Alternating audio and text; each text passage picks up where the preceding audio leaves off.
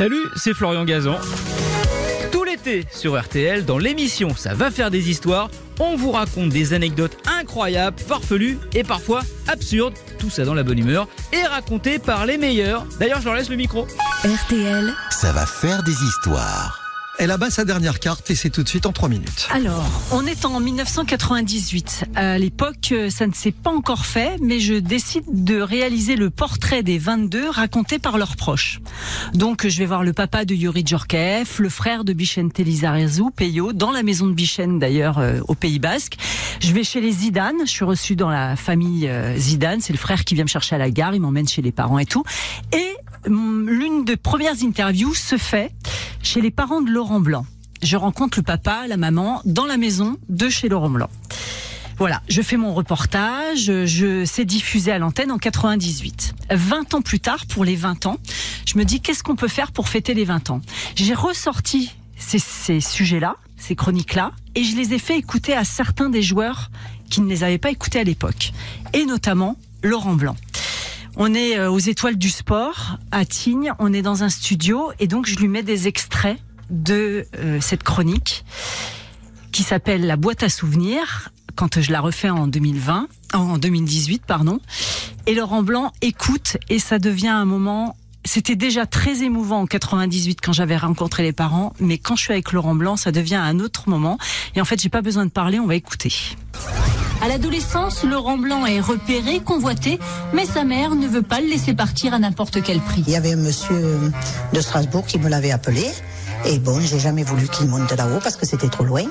C'était compliqué hein, pour maman de laisser partir. Oh, c'était trop compliqué pour elle, pour moi aussi, pour mon père aussi. C'est marrant parce que j'avais déjà entendu des, des propos euh, de mes parents et c'est paradoxal parce que c'est toujours ma mère qui parle. Mon père était présent là Oui, lors de l'interview et c'est assez émouvant. Non, euh, ma mère très protectrice. Voilà. Vous savez ça, les, vous les mamans. Euh, ça n'a pas changé d'ailleurs. J'ai 52 ans, c'est toujours la même chose. Donc euh, on a privilégié le- la famille. Et Montpellier a été euh, la solution idéale. Et finalement, on a fait, on a fait un bon choix. Dans le salon de leur maison, Yvonne et Gilbert ont accroché une La voix photo de de l'équipe de France, 98. fiers de leur fils et de sa réussite. Nous, on est heureux avec la fin parce que euh, Laurent a touché de l'argent euh, assez important. Euh, Laurent, malgré tout ça, il reste toujours là. Il vient chez nous, il nous téléphone tout le temps. Je suis ému parce que c'est important. 20 ans après. C'était un moment très spécial, c'est dont je me souviendrai toute ma carrière, je pense, parce que il était très ému de parler de vous, et tellement il était fier. Oui, c'était un caractère euh, très différent de ma mère. Bon, malheureusement, mon père n'est plus là. Mais non, ça m'étonne pas. Ça m'étonne pas parce que c'était quelqu'un de très pudique, mon père. Donc de parler déjà de quelqu'un, c'était très difficile pour lui. Et bon, voilà, je lui ressemble certainement un petit peu aussi.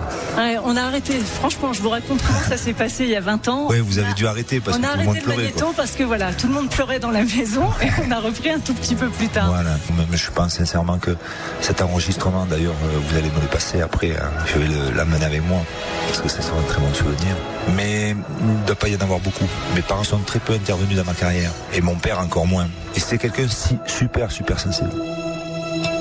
Ces moments-là, ils sont magiques dans une carrière parce que vous êtes en face. euh, voilà, quand son papa, je me reverrai toujours sur ce canapé euh, dans la petite maison euh, d'enfance hein, de, de Laurent Blanc, où d'un seul coup, l'émotion l'a submergé parce qu'il était tellement fier de parler de son fils que vraiment j'ai arrêté le nagra parce que, comme le disait Laurent, il l'a très bien compris, on pleurait tous dans la maison et, et l'émotion qu'a eu Laurent parce que depuis le début, quand je lui faisais écouter les, extraits, il entendait que sa maman, il dit ah et ma mère, ma mère, et puis il disait vous- le meilleur arrive en quelque sorte, euh, et de voir son émotion. Et finalement, euh, sur ces chroniques-là, euh, j'ai fait la même chose avec Lilian Thuram, qui à l'époque, en 98, euh, au départ, je devais faire sa sœur, et puis la veille de l'i- de l'interview, en fait, plus de son, plus d'image. J'ai pas pu. Il avait coupé. Il avait certainement dit à sa sœur ne réponds pas.